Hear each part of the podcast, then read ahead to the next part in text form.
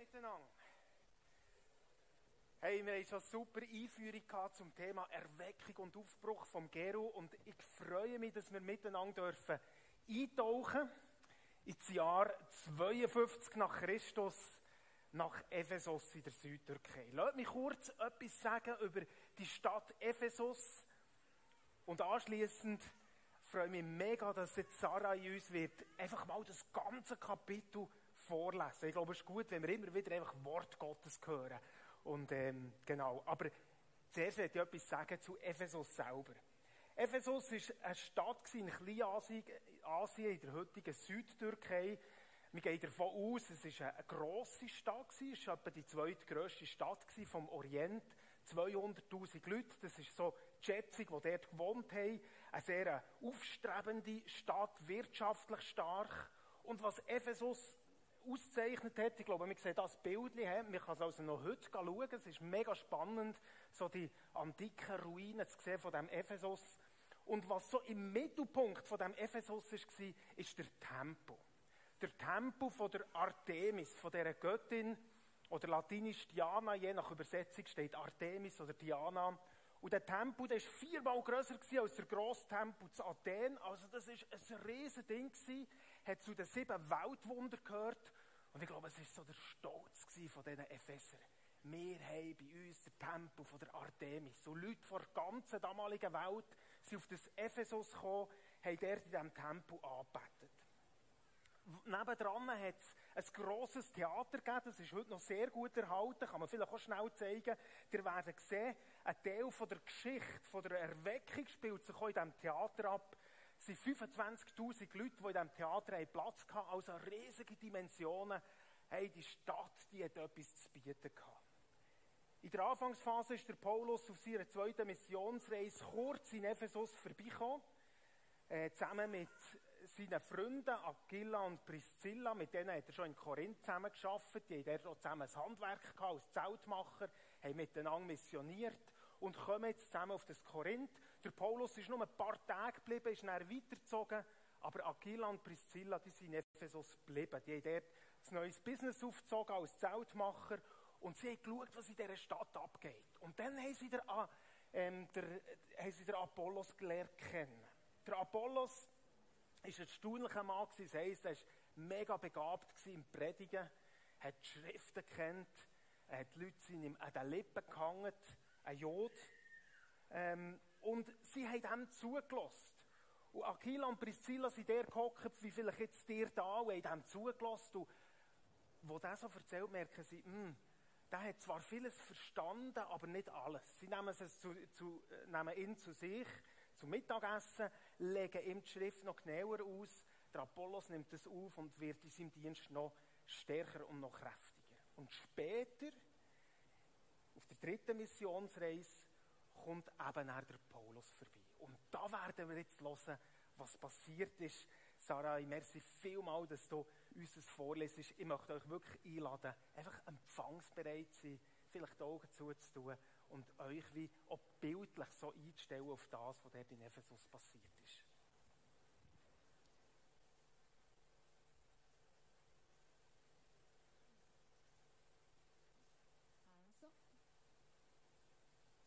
Also, also ich lese euch aus dem Kapitel 19, das ganze Kapitel 19. Es geschah, während Apollos in Korinth war, dass Paulus nachdem er die höheren gelegenen Gebiete durchzogen hatte, nach Ephesus kam. Und als er einige Jünger fand, sprach er zu ihnen, Habt ihr den Geist, den Heiligen Geist empfangen, als ihr gläubig wurdet? Sie antworteten ihm, wir haben nicht einmal gehört, dass der Heilige Geist da ist. Und er sprach zu ihnen, Worauf seid ihr denn getauft worden?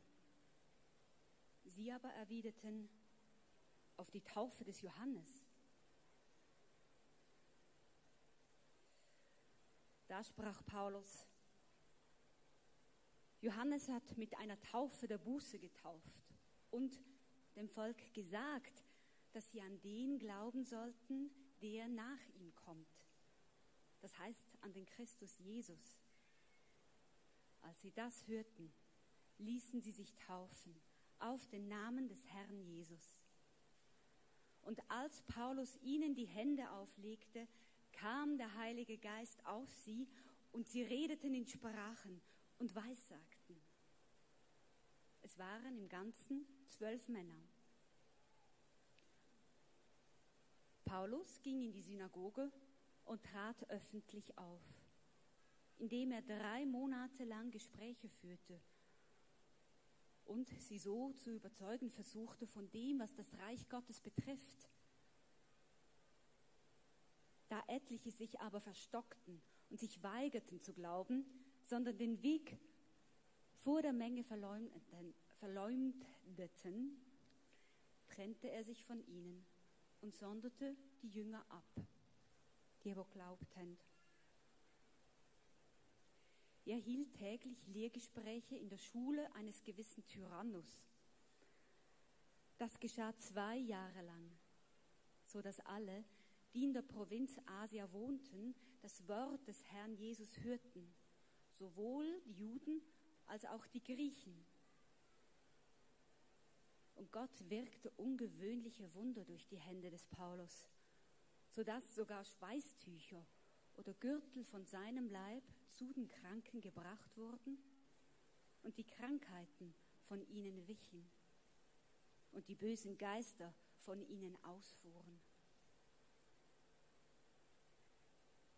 Aber es versuchten etliche von den umherziehenden jüdischen Beschwörern, über denen die böse Geister hatten, den Namen des Herrn Jesus zu nennen, indem sie sagten, wir beschwören euch bei dem Jesus, den Paulus verkündigt. Es waren sieben Söhne eines jüdischen Hohenpriesters Skephas, die dies taten. Aber der böse Geist antwortete und sprach, Jesus kenne ich und von Paulus weiß ich.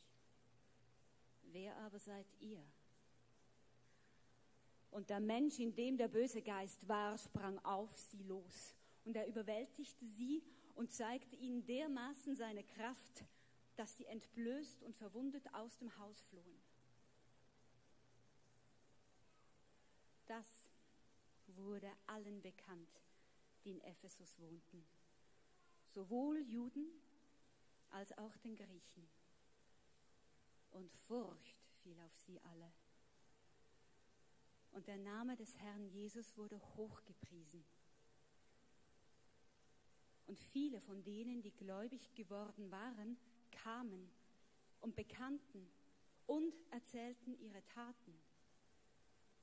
Viele aber von denen, die Zauberkünste getrieben hatten, trugen ihre Bücher zusammen und verbrannten sie vor allen. Und sie berechneten ihren Wert und kamen auf 50.000 Silberlinge. So breitet sich das Wort des Herrn mächtig aus und erwies sich als kräftig. Nachdem diese Dinge ausgerichtet waren, nahm sich Paulus im Geist vor, zuerst durch Mazedonien und Achaia zu ziehen und dann nach Jerusalem zu reisen. Und er sprach, wenn ich dort gewesen bin, muss ich auch nach, noch Rom sehen. Und er sandte zwei seiner Gehilfen, Timotheus und Erastus, nach Mazedonien und hielt sich noch eine Zeit lang in der Provinz Asia auf. Aber um jene Zeit entstand ein nicht unbedeutender Aufruhr um des Weges willen.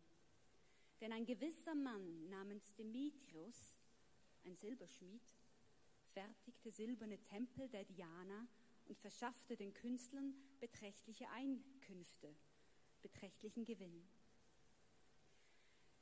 Die Künstler versammelte er samt den Arbeitern dessen Faches und sprach, ihr Männer, ihr wisst, dass von diesem Gewerbe unser Wohlstand kommt.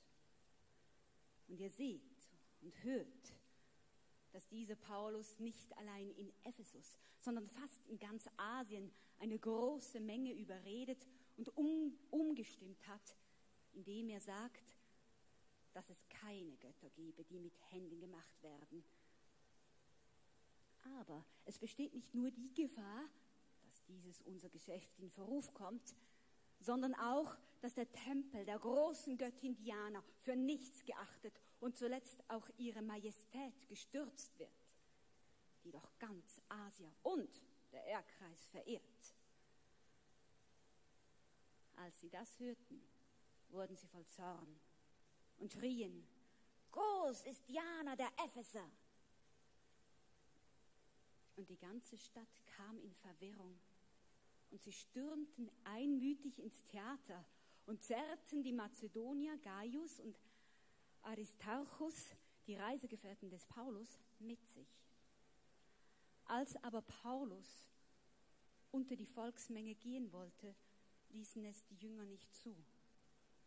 Auch etliche der Asiarchen, das sind Patriarchen von, von der Region Asia, die ihm wohlgesonnen, wohlgesonnen waren, sandten zu ihm und baten ihn, sich nicht ins Theater zu begeben.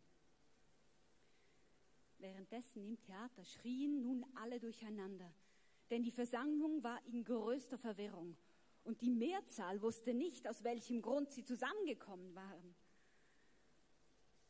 Da zogen sie aus der Volksmenge den Alexander hervor, da dies die Juden ihn vorschoben. Und Alexander gab mit der Hand ein Zeichen. Er wollte sich vor dem Volk verantworten. Als sie aber vernahmen, also die Volksmenge, dass er ein Jude sei, schrie, schrien alle wie aus einem Mund etwa zwei Stunden lang, Groß ist die Diana der Epheser. Irgendwann beruhigte der Stadtschreiber die Menge und sprach, ihr Männer, ihr Männer von Ephesus, wo ist denn ein Mensch, der nicht wüsste, dass die Stadt Ephesus die Tempelpflegerin der großen Göttin Diana und des vom Himmel gefallenen Bildes ist? Da nun dies unwidersprechlich ist, so solltet ihr euch ruhig verhalten und nichts Übereiltes tun. Denn ihr habt diese Männer hergeführt, die weder Tempelräuber sind, noch eure Göttin gelästert haben. Wenn aber Demetrius und die Künstler, die mit ihm sind, gegen jemanden eine Klage haben, so werden Gerichtstage gehalten. Und es sind Statthalter da, die mögen verklagen. Habt ihr aber ein Begehren wegen anderer Angelegenheiten, so wird es in der gesetzlichen Versammlung erledigt werden. Denn wir stehen in Gefahr, dass wir wegen des heutigen Tages des Aufruhrs angeklagt werden, weil kein Grund vorliegt, womit wir diese Zusammenrottung entschuldigen könnten. Und als er das gesagt hatte, entließ er die Versammlung.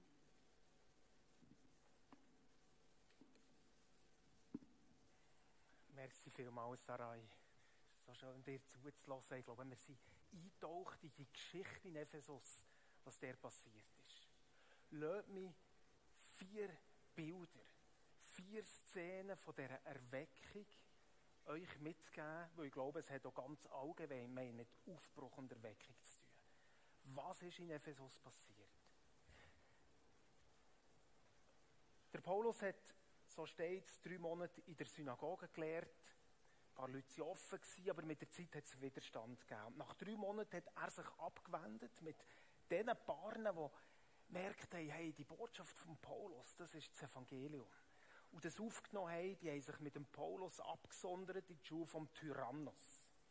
Tyrannos ist übrigens, es heisst Tyrann habe vom Ausleger gelesen und gesagt, hat, wahrscheinlich haben die Schüler dieser Schule den Namen gegeben, weil ihr Schulleiter äh, ein Tyrann war, wie auch immer, der Name ist verbreitet in Ephesus. Sie sind die Schule von dem Tyrannos und haben dort wahrscheinlich ein Zeitfenster bekommen. Es gibt Schriften, die das ausdrücken. Zwischen 11 und 4 hat der Paulus dort die Jünger gelehrt. Und das über zwei Jahre. Was wir nicht wissen, ist, was er für einen Lehrplan hatte. Was wir aber ganz sicher wissen, ist, dass die das Evangelium nicht nur aufgenommen haben, sondern dass in dieser Schule eine praktische Anwendung gegeben hat. Weil das, was er im Vers 10 steht, das ist extrem erstaunlich. Die haben zwei Jahre zugelassen, so dass alle in der Provinz Asien das Wort hörten. Stellt euch das mal vor. Provinz Kleinasien, da haben Städte dazugehört wie Smyrna, Pergamon, Ephesus, Milet. Das sind ungefähr eine Million, vielleicht auch mehr Einwohner gewesen, in diesem ganzen Einzugsgebiet. Und jetzt steht da in einem Nebensätzchen, die haben das Evangelium gehört und das hat sie dermaßen getroffen, dass sie offensichtlich aus dieser Schule raus sind und überall erzählt haben von dem Jesus. Erzählt haben, was Paulus ihnen mitgegeben hat. Und es hat eine Bewegung gegeben, also unvorstellbar.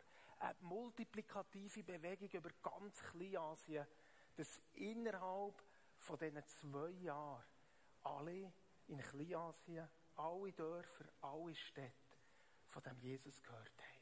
Hey, was für eine Power hat das Wort Gottes gehabt, hier in Ephesus in dieser Zeit. Und ich glaube, das ist das erste Zeichen von einer Erweckung. Zurück zum Wort. Das Wort hat Kraft. Steht nach im Vers 20, es breitete sich aus und es war kräftig. Zuerst hat es mal Kraft gehabt bei diesen Schülern selber. Es hat sie getroffen. Und wo sie das erzählt haben und zu den Leuten gegangen sind, zu Handwerkern, am Hafen, wo auch immer, da hat es die Leute getroffen. Es hat etwas ausgelöst. Es ist nicht unbeantwortet geblieben. Hey, Freunde, das ist so meine Sehnsucht dass wir die gleiche Kraft wieder dürfen erleben vom Wort Gottes. Es ist nicht etwas Neues. Es ist nicht etwas anderes. Es ist immer noch das Gleiche. Gott hat geredet und es gilt. Und vielleicht bist du manchmal so an dem Punkt, wo du denkst, Strochen, es trifft mich nicht wirklich. Wenn der Geist Gottes uns die Bibel auslegt, dann bekommt sie Kraft, dass unser Leben verändert und Leben um uns herum. Hey, ich träume davon, dass wir ähnlich wie in Ephesus werden sehen, hier in Thun, in Spiez, in Münzigen, wo auch immer, wie Menschen einfach das Evangelium austragen, bringen dort, wo sie sind und es Kraft entfaltet und Menschen zum Glauben kommen. Ich weiss noch, wo wir Vision 200, ich mit einem Kollegen, uns dann entschieden, in diesem Projekt, wo man einfach gegangen ist, um das Evangelium weiterzugeben, dass wir miteinander äh, ins Friburgische gehen. Deutsch sprechend, der wohl verstanden. Und der so durch die Dörfer durchsitzt, mit im Sommer, war heiß wie verrückt. Und wir haben praktisch niemanden in diesen Dörfern getroffen. Dann haben gesagt, das geht doch nicht. Komm, weißt du was, jetzt machen wir ein Experiment. Wir nehmen die Bibel und wir gehen zu den Leuten her. In die Metzgerei, in die Schlosserei, dort, wo die Leute äh, irgendwo auf ihrem Balkon hocken. Und wir lesen einfach vor. Und wir haben das gemacht. Und eine Szene von einem Mann, der in seinem Garten war und gehackt hat und wir gefragt haben, dürfen wir euch, währenddem, dass ihr da am Arbeiten seid, einfach mal etwas vorlesen, legt plötzlich seine Hacke auf die Seite, tief berührt und sagt, wisst ihr was, vor ein paar Tagen hat mein Sohn Selbstmord gemacht. Und das, was er jetzt da gelesen, äh, vorgelesen hat, da hat Gott in mein Herz hineingeredet. Das hat mein Herz getroffen. Und wir selber sind berührt über die Kraft, über die Kraft, die das dort in diesem Mann ausgelöst hat. Erste Bild. Das Wort Gottes, Verkündigung, es breitet sich aus und es hat Kraft. Aber es geht weiter. Es ist nicht bei dem Wort geblieben, sondern das zweite Merkmal oder das zweite Bild, wo wir da drinnen lesen, was passiert ist. Es hat unglaubliche Zeichen und Wunder gegeben. Menschen sind geheilt worden von Krankheiten. Menschen sind befreit worden von bösen Geistern. Und es ist so weit gegangen, dass wahrscheinlich die Schüler von Paulus sein Schweißtuch, das Schweißtuch, das hat man gehabt, wenn man als Handwerk geschafft hat, dass einem der Schweiß nicht in die Augen läuft, haben das Schweißtuch von Paulus genommen, haben den Gürtel von Paulus genommen und sind mit dem zu den Leuten, haben das Evangelium gebracht und haben gleichzeitig den Kranken und den Notleidenden das Schweißtuch aufgelegt und die haben heilig erlebt. Wenn ich das lese, dann habe ich eine grosse Sehnsucht. Jesus komm in der gleichen Art unserer Zeit. Heiliger Geist, wirkt noch eins, wie wir das in Ephesus gesehen haben. Denn Gott ist immer noch der gleiche. Ich glaube, wir alle haben schon dürfen erleben, oder die meisten von hier, wie ist betet worden und Menschen sind gesungen worden. Aber die Dimension, die da beschrieben wird in diesem Ephesus, ist nochmal eine ganz andere Dimension. Alle haben davon geredet, es ist so weit gegangen, dass es Nachahmer hat gegeben, oder? So die sieben ersten Flitzer im Neuen Testament, die Söhne vom Skephas, die das Gefühl hatten, das, was der Paulus kann, das können wir auch und probiert haben im Namen von dem Jesus und wo der Paulus predigt, die Geister auszutreiben und dann ihr blaues Wunder erlebt haben und irgendwo ein Viertel Blut davon gehasst sind, weil mit dem Bösen auch nichts gespassen ist. Aber im Paulus ist so eine Salbung und so eine Gegenwart von Gottes Geist gewesen, dass es einfach Auswirkungen hat. Hey, liebe Leute, freuen wir uns über das, was Gott im Moment tut. Lasst uns weiterbeten für Menschen, die krank sind. Einmal bin ich im gewesen, äh, einen Einkauf machen, so schnell durch wollen, und dann höre ich, wie auf der anderen Seite vom Gestell ein Mitarbeiter vom Migros in seinem Gewändchen eine Kollegin, die im Migros gearbeitet hat, fragt und sagt, hey, du, wie, wie, äh, du, du himpst ja. Was ist bei dir los? Sie sagt, ja, wir Fuß vertreten. Sie sagt, du darf ich da für dich beten? Und ich bin dort im Gestell nebenan und dachte, Jesus, hey, ist so schön das mitzuerleben, wie Leute gehen im Glauben, dass der Gott immer noch Wunder tut. Und diese Kultur, das wollen wir sehen, wie Gott Menschen in Not begegnet. Heute, in Thun, in unserer Region. Es geht weiter. Das dritte Bild, das wir sehen, neben Heilung und Befreiung ist, es hat eine Welle von Buß gegeben. Ein Zeichen, das wir in allen Erweckungen immer wieder sehen. Jetzt ist das ein bisschen ein veraltetes Wort und vielleicht auch ein bisschen schwierig zu verstehen. Was ist mit dem gemeint? Wir haben es gehört, was Sarai vorgelesen hat. Sie haben ihre Taten bekannt, also haben das öffentlich irgendwo erzählt. Und sie haben gleichzeitig dort, wo sie die Zauberei getrieben haben, das war verbreitet in Ephesus, haben sie ihre Bücher genommen und haben die öffentlich verbrannt. Also offensichtlich hat es dort überall Feuer gegeben, wo die Bücher, die Zaubereibücher, sind verbrannt worden. Spannend, wenn man dem nachgeht, der Wert von diesen Büchern, die dort verbrannt worden, das zeigt etwas von der Dimension. Wäre im heutigen zweieinhalb Millionen Franken. Also die, die sind dermaßen getroffen und haben gesehen, was in ihrem Leben nicht gut gelaufen ist und was sie nicht mehr wollen und was sie sich davon trennen wollen, dass sie das mit aller Kraft und mit aller Konsequenz nicht nur bekennt haben mit ihren Worten, sondern auch in Tat sich davon getrennt haben. Und vielleicht gehört der Schritt sogar an den Anfang der Erweckung. Erweckung hat immer damit zu tun, dass wir in unserem Herz realisieren, Gott ist viel grösser und viel heiliger, als wir jemals gedacht haben. Und wir und unser Herz ist viel abgrundtiefer, als wir je vermutet haben. Das ist das, was Gottes Geist tut. Das ist das, was da passiert ist. Schaut, wir können noch lange darüber reden, was, wie man muss und wie man sollte. Und die Leute hören vielleicht zu und denken, okay, das ist deine Meinung. Aber wenn Gottes Geist wirkt, dann passiert etwas in Herzen von Menschen. Ich wäre so gerne dabei gewesen, wo die Feuer sind, äh, angezündet wurden, wo die Leute das Freudenfest gefeiert haben. Ich glaube, es gibt nichts Schöneres. Es braucht nichts mehr Mut, als das Bekenntnis zu sagen, was im eigenen Leben nicht gut gelaufen ist. Aber es gibt nichts Schöneres, als zu leben, wie Gott Freiheit schenkt in diesem Moment. Ich glaube, die haben tanzen um das Feuer, um die haben gejubelt über dem, was Gott in ihrem Leben da hat. Lass mich eine Frage stellen oder einschieben bei diesem Punkt. Gibt es vielleicht auch bei uns Sachen, die wir einfach mal noch aufräumen müssen? Ich werde euch dazu einladen, weil Gott immer noch der gleiche ist. Erweckung ist eine Radikalität in der Buß auszeichnet. Die hätte ja einfach können sagen okay, das mit der Zauberei ist nicht so toll gewesen, wir machen das nicht mehr, aber sie haben es bekennt und sie haben mit aufgeräumt. Sie hätten so in daheim im Gestell können lassen, aber das hat nicht gelangt.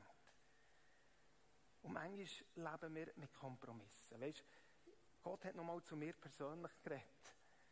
gerade letzte Woche, wo ich mich darauf vorbereitet habe, ich so mit Gott durch ein paar Bereiche von meinem Leben durch gemerkt, ich habe mich mit ein paar Kompromissen abgefunden und ich will das nicht.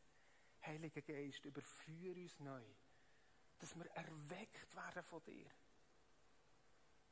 Gehen wir noch in das vierte Bild hinein, neben der Buße in Wort und Tat, das vierte Bild. Und genau das gehört auch dazu. Und wenn wir über Erweckung reden, machen wir oft den Punkt nach dem dritten Bild und vergessen, dass es ein viertes Bild hat, wo in diesem Text von Ephesus ganz viel Raum einnimmt. Widerstand. Widerstand in der Synagoge, Widerstand anschließend auch im Theater. Und äh, es ist fast ein bisschen zynisch, wie das der Lukas beschreibt. Er sagt, es geschah ein nicht unbedeutender Aufruhr. Also, äh, es ist nicht nur nicht unbedeutend gewesen, das ist mega Post abgegangen.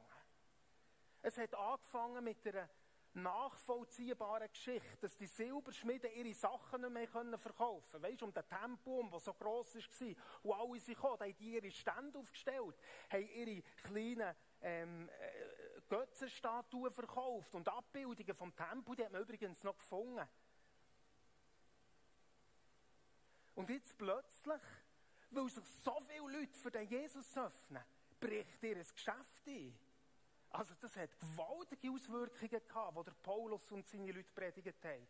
Und die haben ihre Sachen nicht mehr vom Tisch können verkaufen.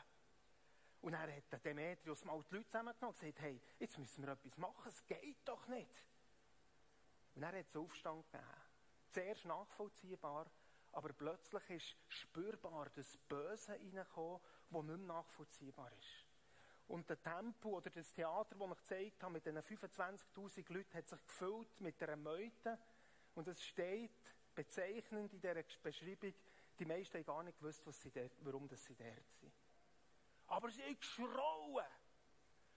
Sie haben geschrauen gegen Paulus und gegen die Jünger. Gross ist unsere Diana. Und dann haben sie da den Alexander vorgeschoben, das nur so als Nebenbemerkung, das hat mich noch Nein, eigentlich ist es nicht witzig, aber nicht für Alexander. Oder dann schieben sie vor, dass er etwas sagt. Und er steht vor und will etwas sagen. Und dann heisst zwei Stunden haben die gemögt, gross ist Göttin von der, von der Diana, äh, Diana. Und dann kommt der Stadthalter und macht auf eine sachliche Art, kommt die Ruhe rein, sagt, es gibt Gerichtstage, der könnt ihr verklagen, sicher nicht hier, und das Ganze wird aufgelöst. Aber was ich mit dieser Geschichte sagen will, Widerstand und Erweckung ist untrennbar zusammen. Aufbruch führt immer auch zum Aufmachen vom Bösen, das versucht zu widerstehen. Vielleicht haben wir das erlebt. Vielleicht bist du im Moment in einer Situation, wo du das erlebst. Aber wir merken aus dem Text heraus, es ist etwas, was uns nicht so beunruhigen soll. Und das Ermutigende ist, der Paulus, er ist nicht allein gestanden. Gott hat sogar seine Leute in der Regierung gehabt, einen Stadthalter, der sich eingesetzt hat für seine Sache. Er hat ein Team um sich herum gehabt, das ihn auf, aufgehalten hat, dass er selber ins Theater ist. Wie gut ist es, wenn wir miteinander, wenn wir miteinander Jesus austragen. In unserer missionalen Gemeinschaft. Ein Konufingen, Lerchenfeld, Lengass zusammenstehen für den Jesus. Aber vielleicht werden wir auch gewaltigen Widerstand erleben. Ich weiss noch, der Adi hat mal, äh, ist mal ins Team gekommen und gesagt, liebe Leute, ich glaube, wir brauchen ganz neu die Botschaft von der verfolgten Kirche in unserer Kirche. Und ich glaube, er hat recht.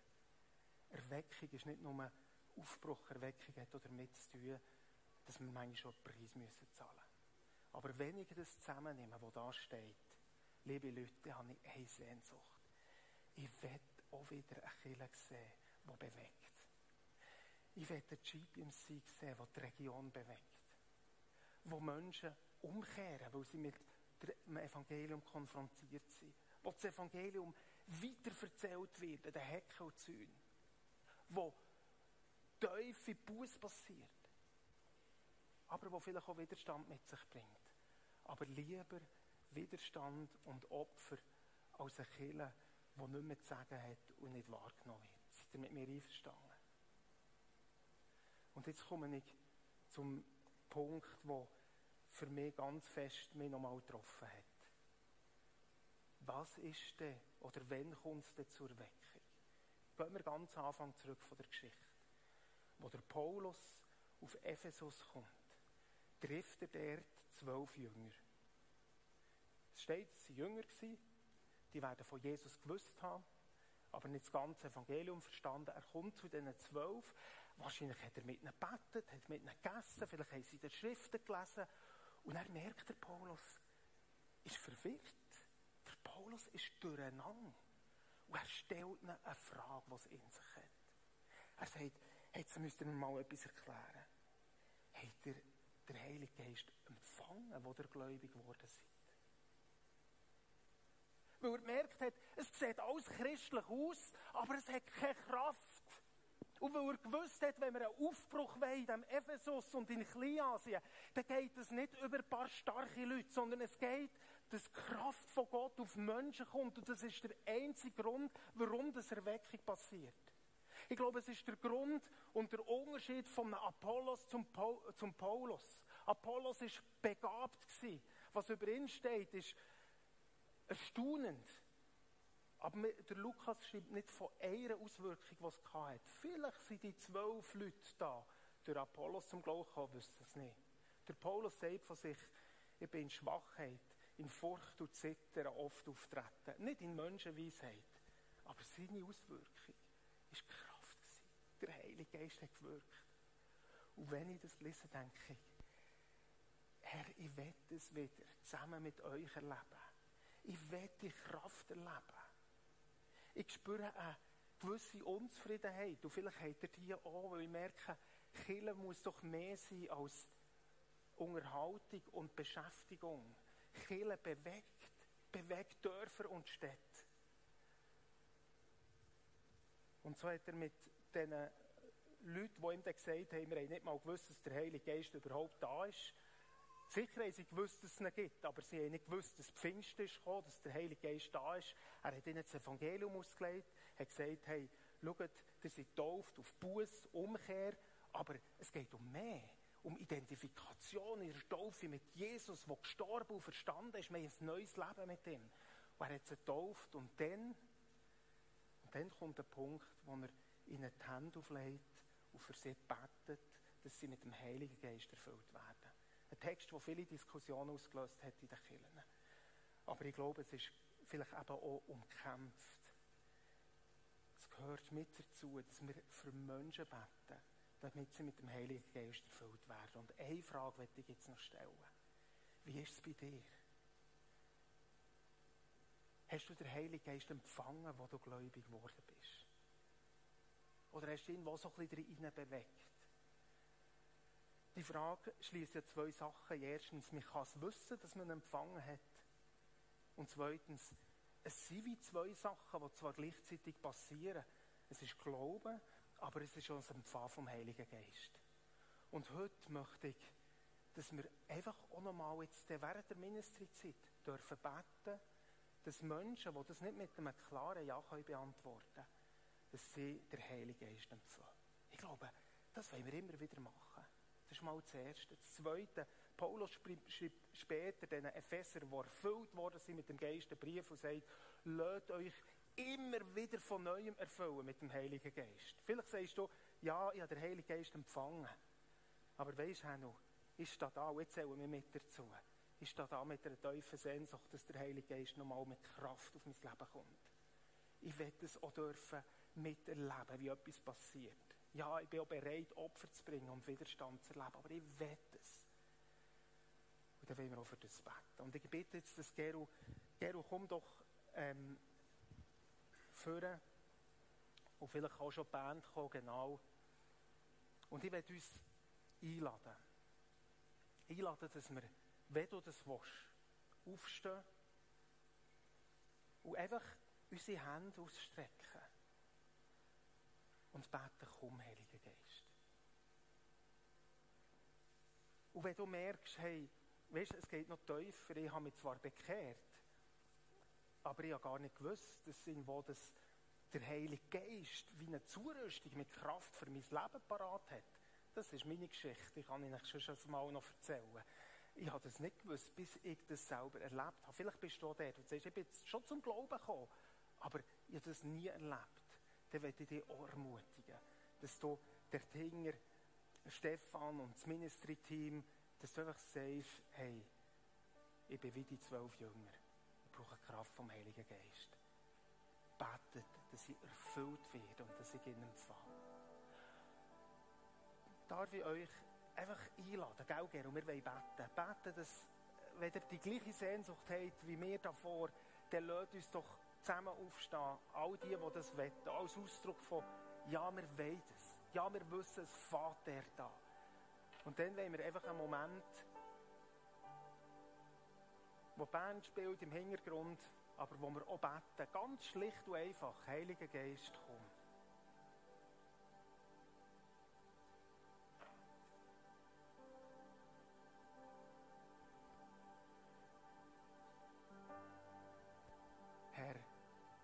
Apostelgeschichte ist nicht ein Geschichtsbuch, das die Vergangenheit betrifft, sondern das die Gegenwart und die Zukunft soll betreffen. Jesus, mich berührt es, wie Menschen sind verändert worden die Kraft vom Heiligen Geist. Und haben die Frage als Frage an uns als Kirche noch einmal beschäftigt. Habt ihr den Heiligen Geist empfangen, ihr gläubig geworden Lebt ihr in der Fülle von diesem Geist? Du siehst jetzt jedes, der aufgestanden ist, mit der Sehnsucht, dass der Heilige Geist kommt. Und wir sind einfach jetzt einen Moment in deiner Gegenwart vor dir. Mit offenen Händen, als ein Zeichen vom Empfang. Und ich bete, Heilige Geist, dass du jetzt in diesem Moment